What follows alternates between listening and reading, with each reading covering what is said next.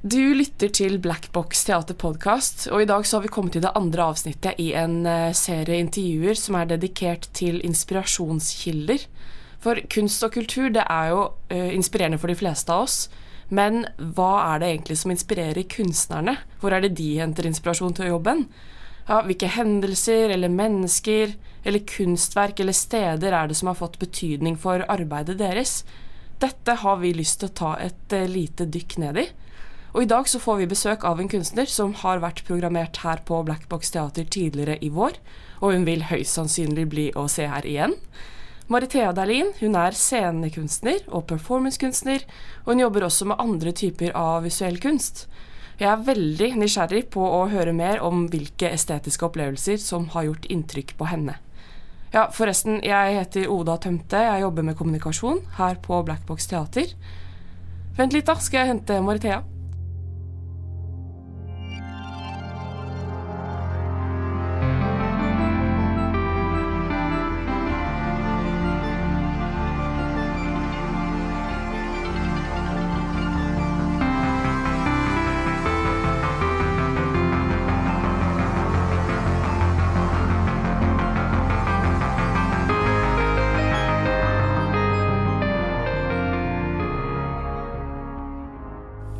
Hei, Oda.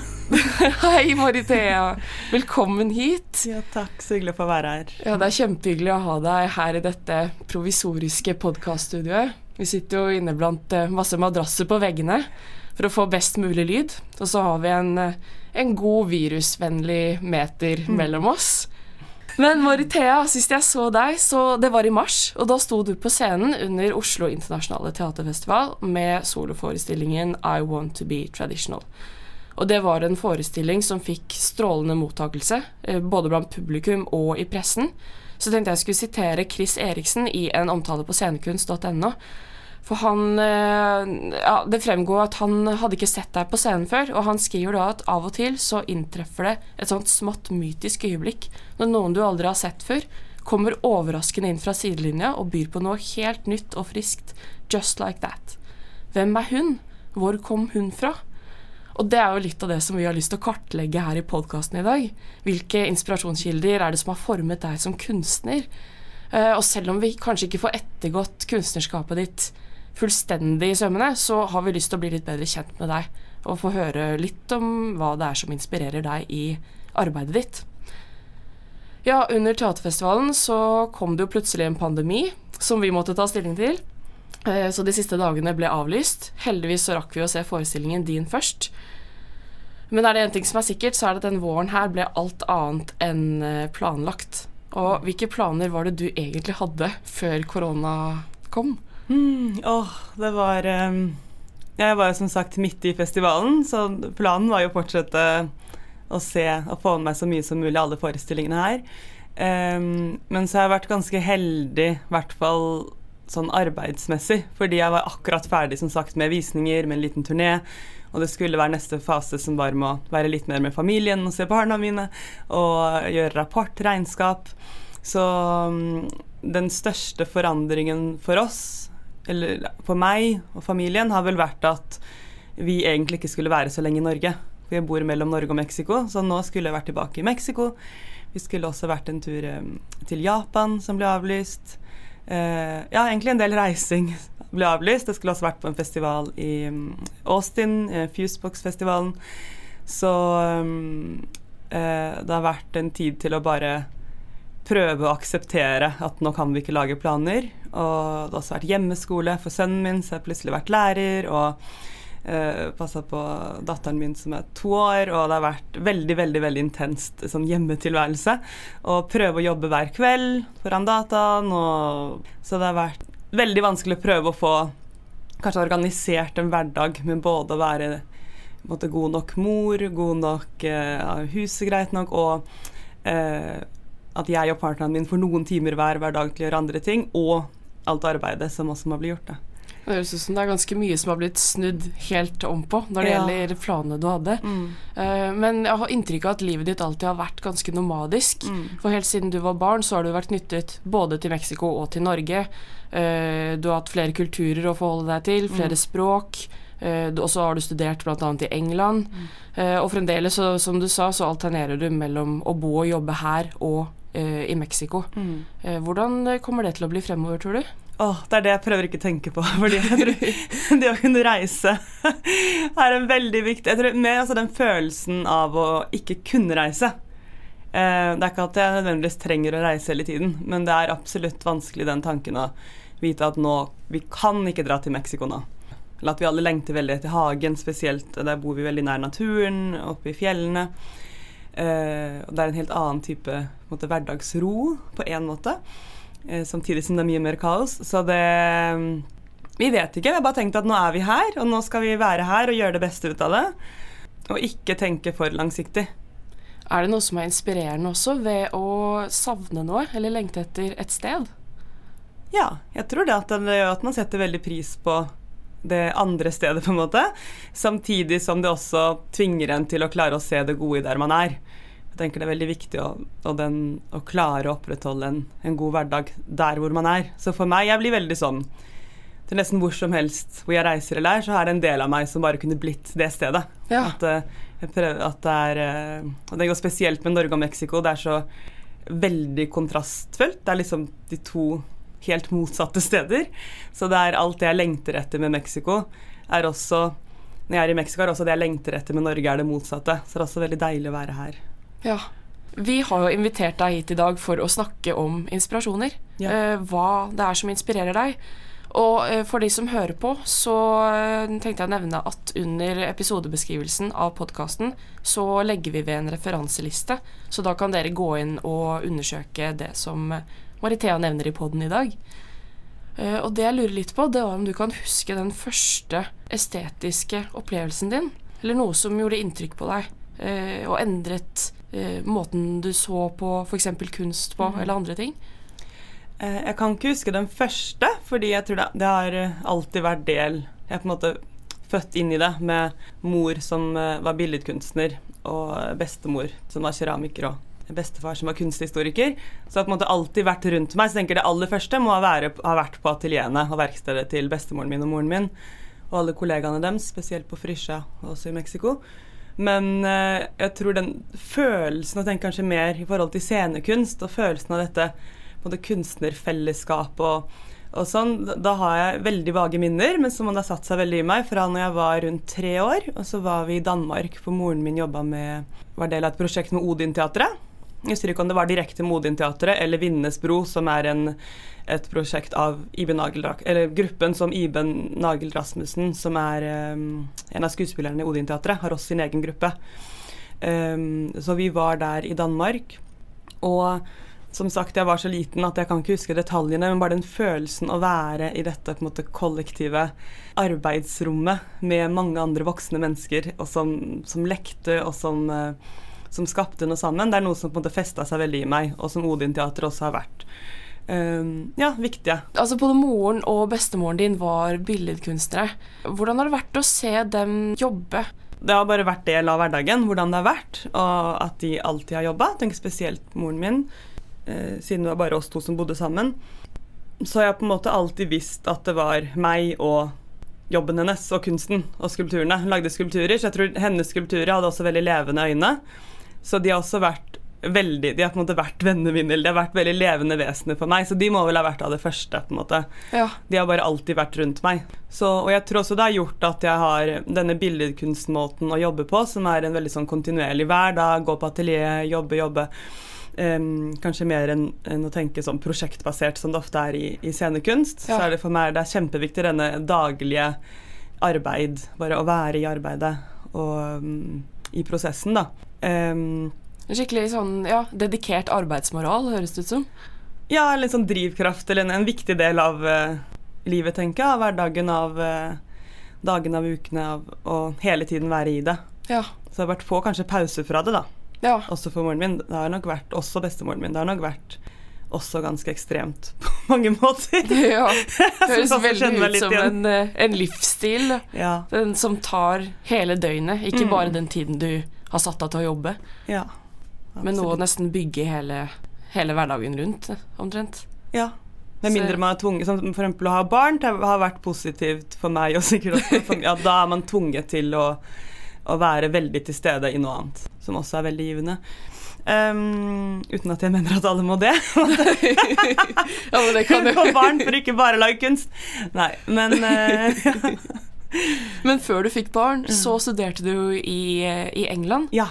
På Eh, Dartington College of Arts. Ja, og studerte England. noe som het Devised Theater. Mm. Kanskje det enkleste måten å si det på, er at det, er, at det ikke er teater som er lagd ut fra en ferdigskreven tekst, men det er en prosess um, som eh, En prosess, et laboratorie, som leder fram til skapelsen av en forestilling. Så Ja. det er ikke noe For ofte så, så um, føler jeg at det snakkes om device teater som om det er noe veldig for eksempel, Det sier egentlig ikke så mye om hva, måte, selve, hva produktet blir, hva forestillingen blir. Det kan være at det blir mer fysisk teater, at det blir veldig eksperimentelt, at det blir mer um, mot billedkunsten eller performance-orientert, men det er selve prosessen. Det er veldig prosessdrevet. Det er ikke at, at tekst er i sentrum.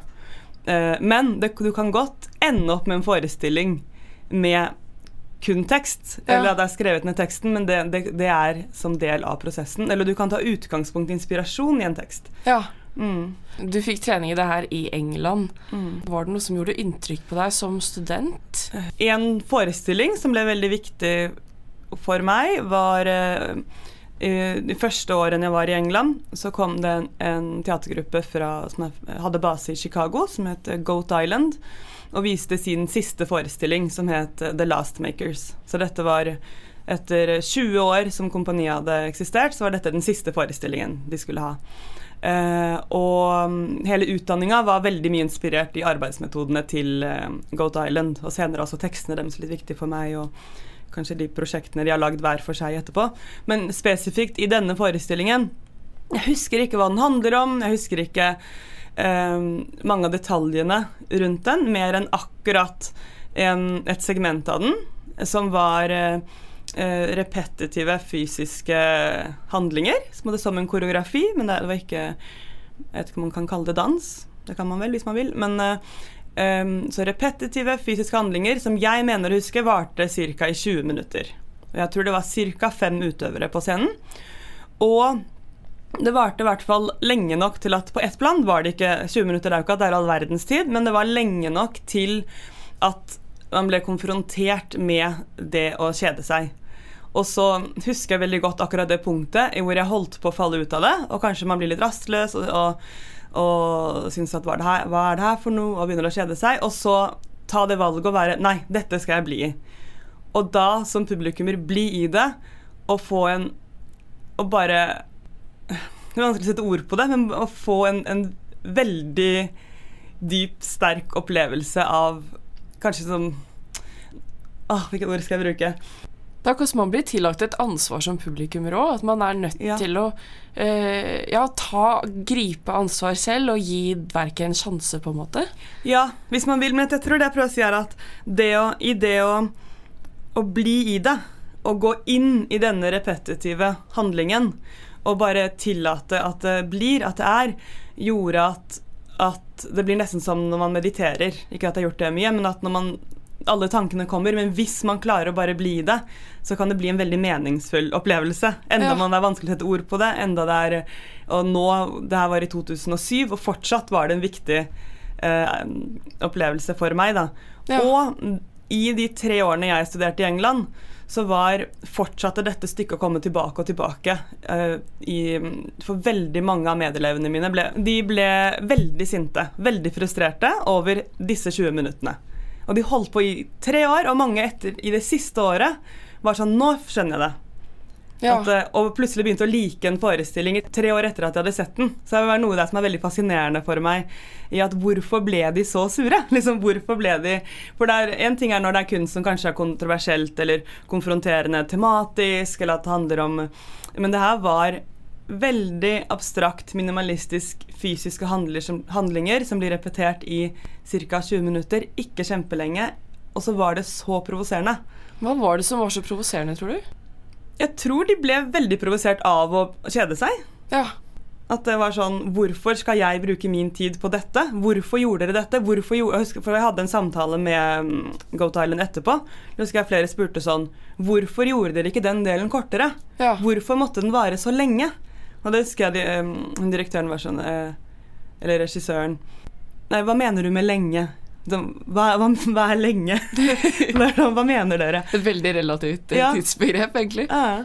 Men eh, hva er det ved det repetitive som fascinerer deg, Maritea? Åh, jeg tror det nettopp er det. Noe som eh, at tvinger en, hvis man skal bli i det, til en, en sinnstilstand hvor det ikke kun er det rasjonelle som er ledende, men hvor det åpner opp for noe annet. Det er umulig å si hva, men det åpner opp for noe nytt. Ja. Og um, også, jeg tror det å være oppvokst i Mexico og um, eller annet i Mexico, men har vært, deltatt i veldig mye seremonier og ritualer. I, eller Moren min tok meg alltid med liksom, til mange landsbyer og til alle um, festlighetene som var der, osv. Um, og at jeg ser i Chiapas, eller generelt i Mexico, da, men i Chiapas som jeg har mer kjennskap til, at i å ha disse rommene med mer kanskje rituelle handlinger, at det også gjør at folk er mer åpne ofte, syns jeg, i Um, F.eks. i Sør-Mexico. Folk som ikke nødvendigvis har noe kunnskap om kunst, om uh, teater, om uh, hvordan teater bør være osv. At det er en Det overraska meg sånn etter å ha studert å komme tilbake dit, hvor åpne folk er for kanskje det ulineære, eller det som kaller mer eksperimentelt teater, eller hva det enn er, som jeg tror handler om dette, dette rituelle. Ja. Og dette og, og, og jeg tenker mye rundt hvordan kan vi eh, i For eksempel, jeg er ikke religiøs på noen måte, at det er, på en måte er det få ritualer i livet mitt. Hvordan kan man også oppnå disse kanskje sinnstilstandene eller åpenheten i samfunn eller i Eller for meg, da, mer enn for samfunn som hvor man ikke har dette i hverdagen lenger. Og dette er repetisjon er én mulighet. ja.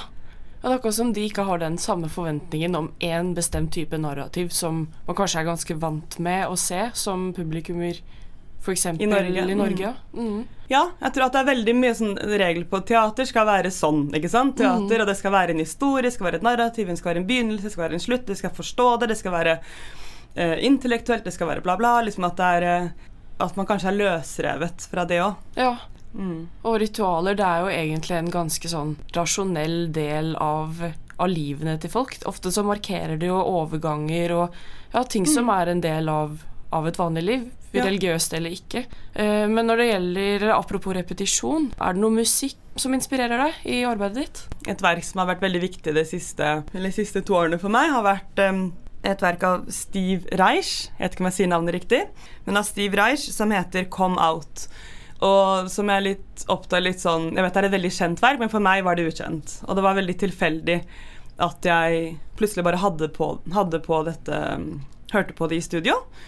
Og at det ble til noe når jeg jobba alene, for jeg jobber mye av prosessen med andre, men også mye alene, at det å etter å ha trent, liksom at kroppen er varm, og så skulle konsentrere seg og jobbe, så er det å ha på ganske høyt volum, ha på denne jeg vet ikke om sangen er riktig, men denne komposisjonen, og eh, ha på den ganske høyt, har vært en måte at den har Det er en setning som blir eh, gjentatt og gjentatt og gjentatt, og på en måte mm, oppsmuldret eller fragmentert Den blir eh, Gjentagelsen blir kortere og kortere og kortere, kortere, men en kortere del av denne setningen. Ja. Um, og at i denne repetisjonen, hun er ganske intens, så føles det som at den på en måte klarer å, å fylle i alle de forstyrrende tankene i hjernen min. At den, alle tomrom og forstyrrelser blir fylt, og da kan jeg fokusere på arbeidet jeg trenger å gjøre. så den har jeg hørt veldig mye på på nytt og på nytt. Også, men den var stilt fordi at det er um, det, For meg har det mest vært det, det har vært rytme, det har vært bare i seg selv selve setningen. Og jeg hørte setningen som at det som blir repetert, var um, I had to like open the blues up and let some of the blues blood come out to show them. Og så går den på nytt og på nytt. Men det den faktisk sier, er I had to like open the bruise up and let some of the bruise blood come out to show them. Og dette er um, stemmen til en svart mann som, um, i New York, USA, som um, uh, var fengsla i tror det var åtte eller ni år ja. sammen med også fem andre, for et, blant annet for et mord som de ikke hadde utført. Så denne komposisjonen er også Den er eh, lagd i støtte til dem, og som Ja. del av en aksjon som ble gjort for som, De endte med at de kom ut av fengsel, men etter ni år.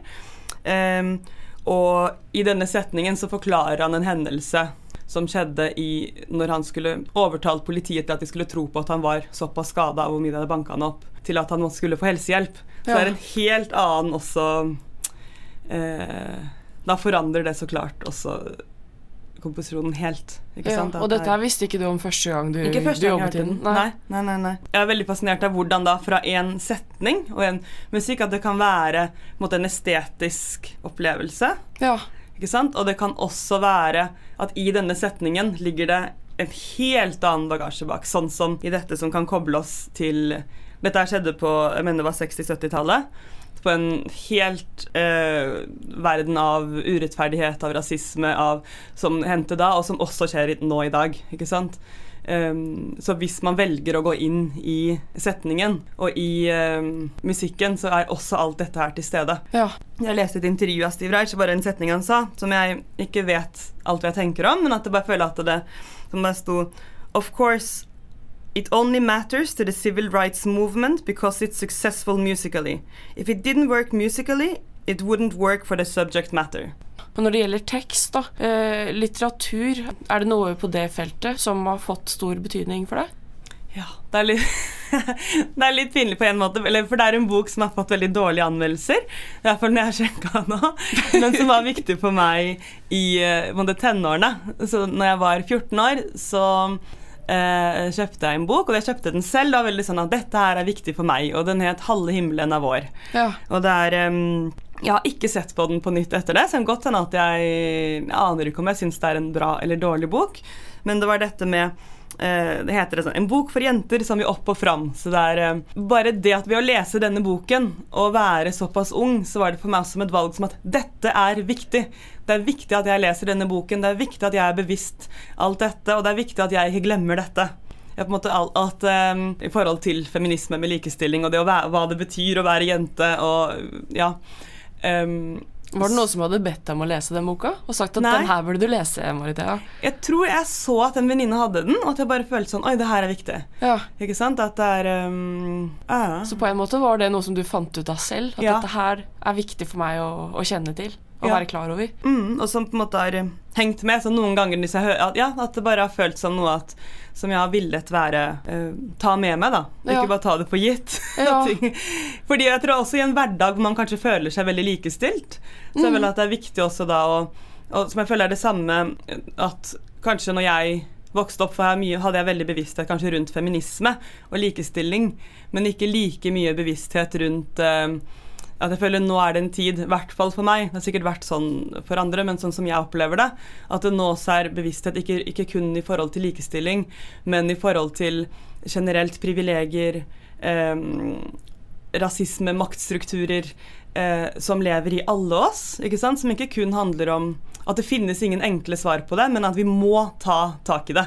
Ja. Og vi må, og det, det er ikke noe enkelt svar på det, men vi må ha bevissthet på det. Vi må ikke glemme det der, for det blir for lett å bare si 'men jeg har det jo bra', men jeg føler ikke at eh, bla, bla, bla.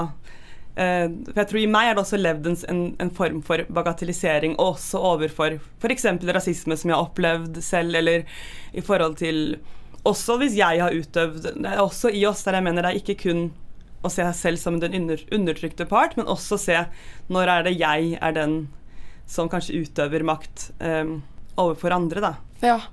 Ja, det er jo, altså Feminismebegrepet rommer jo plutselig veldig mye mer. Uh, Men uh, det slår meg, eller når jeg snakker med deg, så syns jeg Altså, du er jo veldig reflektert rundt deg selv, din egen identitet, og eh, ja, som du sier, både som altså at man selv kan være en underlegen og en overlegen part, at man klarer å kjenne igjen dette her.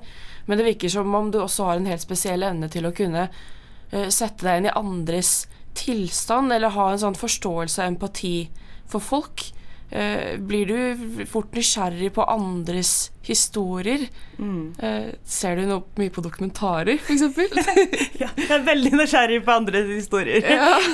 Selv fra jeg var liten er all den som jeg stiller masse masse spørsmål. Jeg er veldig nysgjerrig. så alt også jeg kan sluke av romaner, dokumentarer, og hvis helt fra jeg var liten, hvis jeg var hjemme hos venner, det å kunne snakke med de, de voksne og bare forstå og forstå. Så det, Men uh, i forhold til Jeg får ikke sett så mye filmer og dokumentarer som jeg kanskje skulle ønske, men i noen perioder har jeg fått gjort det, og når jeg kan, så gjør jeg det. Og det er to som på en måte i de siste årene har festa seg ved meg, og kanskje i forhold til all denne tematikken som vi snakker om nå, um, i forhold til blikket og ja. Er, um, det er to dokumentarer som ligger ute på NRK. Den ene heter 'Messias'. Det er en fotograf som heter Jonas Bendiksen, som uh, reiser rundt i verden og møter forskjellige mennesker som mener at de er Messias, eller eh, Jesus som har kommet tilbake til jorden og venter på apokalypsen og sånn. Jeg tror det er dette. Eh, men i hvert fall, den første episoden er i Sør-Afrika. Jeg mener den heter eh, Moses. Og der øh, følger man en Ja, da, de, denne situasjonen hvor det er veldig fattig, det er ute på landet, og det er folk som øh, på et plan kan virke veldig sårbare. Og det er også en sårbarhet over i dette håpet om at faktisk Jesus har kommet tilbake. Og det å, å, å tro på um, For dem er dette virkelig, ikke sant? For Ja. dette er virkelig. Og det er um, det som jeg sitter igjen med etter å ha sett den, det er en fascinasjon, men det er også å stille meg dette spørsmålet. For jeg føler at fotografen um, han Jonas Bendiksen han klarer i disse møtene med disse messiasene, eller påståtte messiasene, og faktisk møte dem rett fram. Ikke med en nedlatenhet, men å ta det for det det er, uavhengig av om man tror det er sant eller ikke. Men så stiller jeg meg spørsmålet som betrakter, om jeg klarer å gjøre det samme, eller om min fascinasjon, om det er en nedlatenhet i det. Som at 'Å, herregud, tror han, at, tror han på at han er Messias?' Og tror de at det er det? Og nå venter de på dommedagen, og det kommer jo ikke til å skje. Og så ser- skjer det ikke. Om det er en At jeg prøver liksom å gå inn i meg og se Er det en nedlatenhet i mitt blikk i å bli fascinert av dette? Eller jeg, klarer jeg også å møte det med eh, for det det er, og med den respekten eh, for, disse, for disse menneskene som er, har, åpner seg fullstendig opp i den dokumentaren. da. Og det samme er i forhold til um, en annen dokumentar jeg så i, i samme tid, som også er på NRK. Sex og singelliv i Japan, som eh, portretterer en virkelighet i Japan nå hvor det er um, veldig mye singelliv, og hvor det er veldig lite kontakt i store deler av befolkningen mellom menn og kvinner. Det er vel en fjerdedel av japanerne i 30-årene som aldri har hatt sex, Ja. eller noe sånt. Mm. Så da er det dukket opp masse forskjellige tilbud, som at du kan leie deg en kjæreste i en time. Du kan leie og få en, en klem, eller bli, at noen stryker over deg. Men liksom med, ja. Og eh, at der blir jeg vel også ekstremt fascinert av denne dokumentaren. Ja. Så på ett plan, og da tenker jeg det viktige er å stoppe opp for meg da, og tenke ok, hvor mye av dette er en sånn fascinasjon og tenke i forhold til begge dokumentarene. Fordi dette er så utrolig eksotisk. Ja. Så fjernt. Så Å, herregud, sånn er det i Japan, sånn er det i Sør-Afrika. At eh, det er helt sykt at det har gått så ekstremt. ikke sant? Og hvor mye er Hvis jeg klarer å skrelle bort det, og tenke at nei, det her handler om ensomhet, som jeg også kan føle. Det handler om ensomhet, det handler om lengsel etter en nærhet med den andre. Ikke sant? Og en nærhet med et annet fysisk menneske. Det handler om noe veldig veldig essensielt menneskelig. tenker jeg også i forhold til den med den første dokumentaren. Det handler om håp, det handler om tro, det handler om fellesskap. Jeg er veldig kanskje fascinert av Nei, ikke fascinert. Jeg syns det er viktig å stille meg disse spørsmålene, og ikke av den grunn la være å la meg fascinere, men å ta på en måte også det ansvaret som betrakter. Og jeg vil, også vil jeg gjerne utforske om det er mulig å ha dette horisontale blikket. Ja. Og om det f.eks. er mulig å lage kunst om det. Ja, uten at det blir eksotifiserende eller Ja, Ja. men jeg vet ikke om det er mulig. Men jeg, jeg har lyst til å, å prøve det. Ja. liksom at eh, Hvordan kan man jobbe med det eksotiske? Ikke sant? Hvordan kan man jobbe med det? Men da, da kan man ikke bare bli det eksotiske. Nå er jo disse dokumentarene altså de ligger jo tilgjengelig nå på nettet, mm. så de er jo relativt ferske. Men har du tatt med deg disse her tankene inn i arbeidsprosessen før? Eller du kommer kanskje til å gjøre det eh, fremover, da? Det er absolutt del av arbeidsprosessen min å tenke rundt disse temaene og jobbe med disse temaene. Jeg Ja. tenker med eksotifisering, med eh, blikket. eh, at, at noe Det at det er veldig mange forskjellige muligheter på hvordan Med hvilket blikk jeg kan lese noe. Mm. Og det tenker jeg, og hvordan publikum kan lese noe ikke, At det ikke nødvendigvis kun er ett blikk fra samme publikummer, men at samme publikummer også kontinuerlig kan prøve å ha disse forskjellige lagene av blikk eh, samtidig i det de opplever på scenen. Det, det er noe jeg prøver å oppnå da, i arbeidene mine. Det er spennende å, å gi, en, gi publikum en oppgave, eh, de også. At de også får et ansvar, på en måte. Ja, eller det er mer enn å gi dem et ansvar. Så tenker jeg at eh, det, Jeg tror det mer er som publikummer. Det er et ansvar Ikke ansvar, men det er noe man kan velge å gjøre eller ikke gjøre. Liksom, og og hvor, Ja. hvor mye man vil gå inn i det man ser eller ikke. Og, så det er ikke et ansvar som å si at å, for å komme oss i dette arbeidet, så må du ta dette ansvaret og gjøre det. Mm. Man kan også godt komme inn og bare se det overfladiske. Eller, at det, det er ikke noe jeg på en måte prøver å ha noe kontroll på, men det er en eff effekt som kanskje jeg håper på kan oppstå for noen. da. Ja. Men også i meg selv. Jeg tenker at i, eh, at i prosessen så er det kjempeviktig for meg at dette er noe jeg kontinuerlig konfronterer meg selv med. Mitt eget blikk. da. På meg selv og på det som er rundt meg. Mm. Marithea, moren og bestemoren din de var begge kunstnere. Eh, moren din var skulptør, og bestemoren din var kunsthåndverker. Mm. og med skulptur, det er jo en veldig sånn fysisk eh, manifestasjon, nesten. Er det noe med disse eh, skulpturformene som eh, inspirerer deg? Jeg tenker I forhold til skulptur og arbeidet til moren min, så er, det ikke, så er det noe som bare er så del av meg. Det er på en måte mer enn at jeg kan, kan si noe konkret om, hvordan de, om det inspirerer meg eller ikke. Men jeg kan huske sånn senere i livet en opplevelse som var kanskje viktig for meg, som hadde med en skulptur å gjøre. Men det var ikke laget av min mor. Og det var eh, når jeg var på vei etter jeg var ferdig på videregående i Mexico, så var jeg på vei tilbake til Norge for å, å bo litt her igjen. Jeg hadde studert på videregående det som er tilsvarende dramalinje i Norge. Ja. Og um, på denne videregående i Oaxaca, Mexico, så det var veldig veldig intenst i forhold til teaterarbeidet. Jeg føler at jeg hadde på en måte kom ut, jeg var 16 år og hadde veldig mange svar på at det er sånn teater skal være. Det var en veldig sånn spesifikk linje med hvordan jobbe med teater og med skuespill som var veldig sånn krevende personlig. Det krevde ekstremt mye av deg. Sånn å, gå inn i det dypeste av din sjel og konfrontere deg med dine redsler, med alle dine tabuer, med å, det Det er liksom teatret før alt resten i, i livet. Og så på vei tilbake til Norge så stoppa jeg i New York, og det var det første gangen at jeg begynte å dra og se på utstillinger selv. For jeg har alltid blitt rasset med på det. Måtte bli tvunget til å dra på utstillinger, og eh, ikke tvunget, på en måte. Opplevde sånn som barn, i hvert fall. Skrekk og grunn, da. Og syntes dette var veldig kjedelig. Og så plutselig ble 16 og være Nei, nå er det, dette er noe jeg vil. Liksom at eh, jeg vil se kunst fordi jeg selv vil det. Ikke Ja.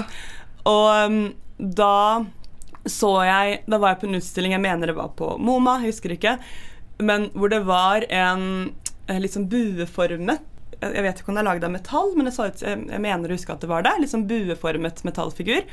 Og så overhørte jeg at en som hadde en guida tur på museet, snakka til en gruppe om dette verket. Og det her er så klart ikke ordet. Det her var i år 2001, eller hva det nå var. Som godt hende jeg har funnet opp litt. Men at hun snakka om at dette er en fugl som letter. Og dette blir ofte lest som et abstrakt verk. Men kunstneren sa at dette er ikke et abstrakt verk, det er så realistisk som det kan bli. For den Ja. har virkelig tatt essensen av denne fuglen som letter.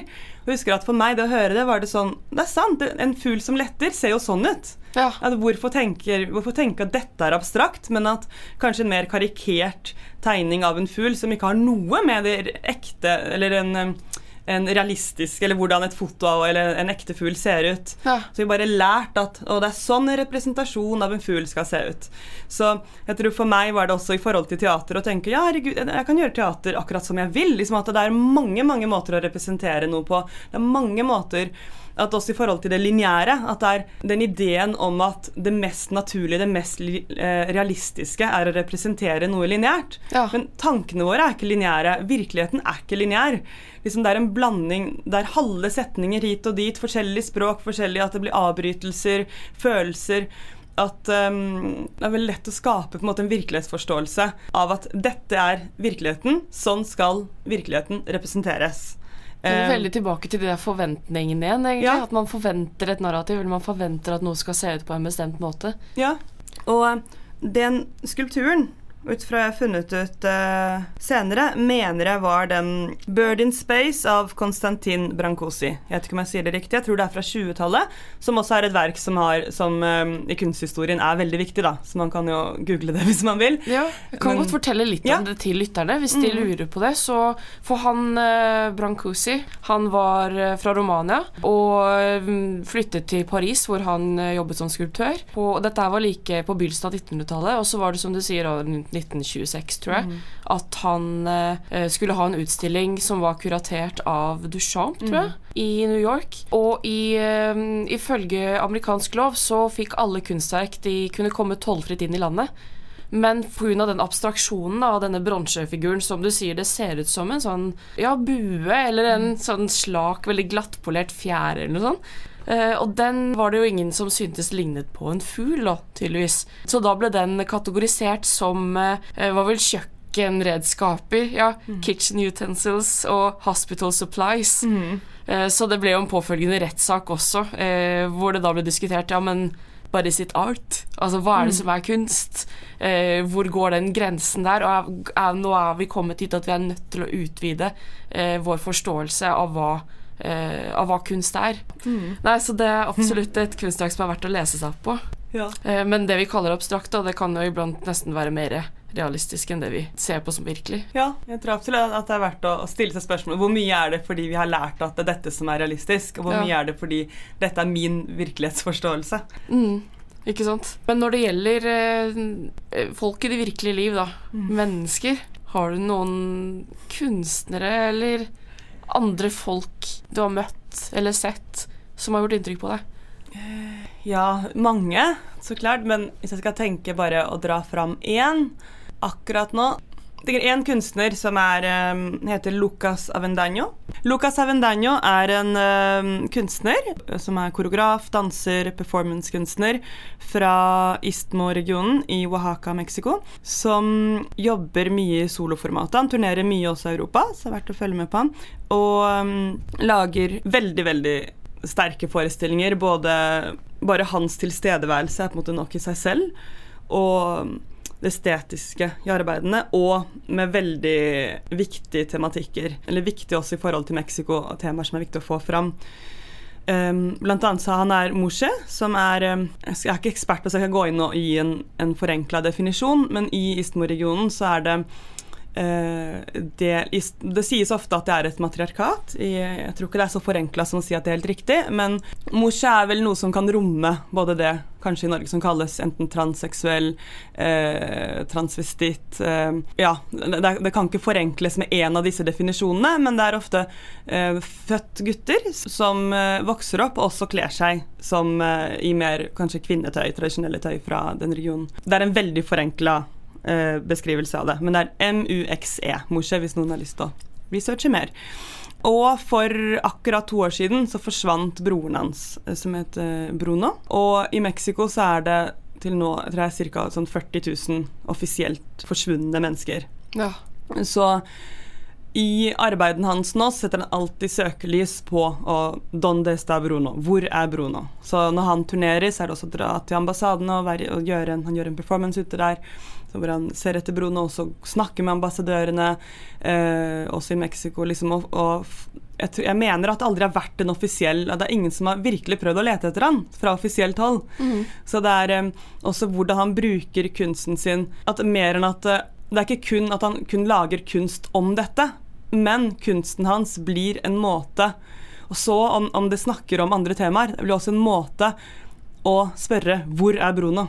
Og ved å spørre 'hvor er Bruno', så er det også 'hvor er alle disse 40 000 som er forsvunnet i Mexico'? Ja. Og jeg mener at 40 000 er de offisielle tallene, så antageligvis veldig mange flere. Så um, at det blir uh, ja. Og det er sikkert store mørketall også. Mm. Ja, det virker som han, uh, kunsten hans ikke nødvendigvis handler om den tematikken. Så det blir litt sånn, ja, her er kunstverket, eller kunsten, eller forestillingen, mm. men hvor er Bruno? Mm. Han lager også kunst som, er, som, som uh, handler om dette. Ja. På en måte handler jo alt om dette. Det spørs, det spørs mm. hva det er. Men, at, men, det er ikke at alt er Og nå lager jeg en kunst om å, å se etter han, men at det er dette verket, jeg reiser denne festivalen, men hvor er Bruno? Ja. Liksom å ha at uh, uh, Ja.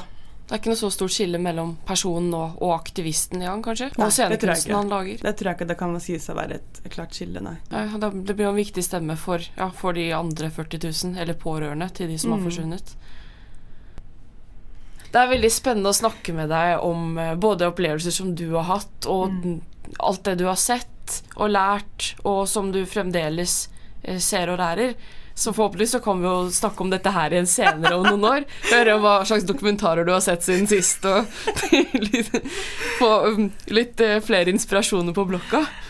Eh, men hva, hva skjer nå fremover? Altså Nå har den våren her eh, snart eh, passert. Sommeren står for tur, og så etter hvert en høst. Har du noe, noen planer på programmet som ikke er helt ja, Jeg føler at alt er litt i limbo akkurat nå, men Sånn arbeidsmessig eller Mm. personlig? da? ja, både. Em, ja, eller i juli så skal vi til Lofoten på en residency som både jeg og min mann er litt invitert på, som, er, um, som har et fantastisk hus oppe i mener det er i Kvalnes, eller Ja. nord i Lofoten. Så da skal vi være en måned der.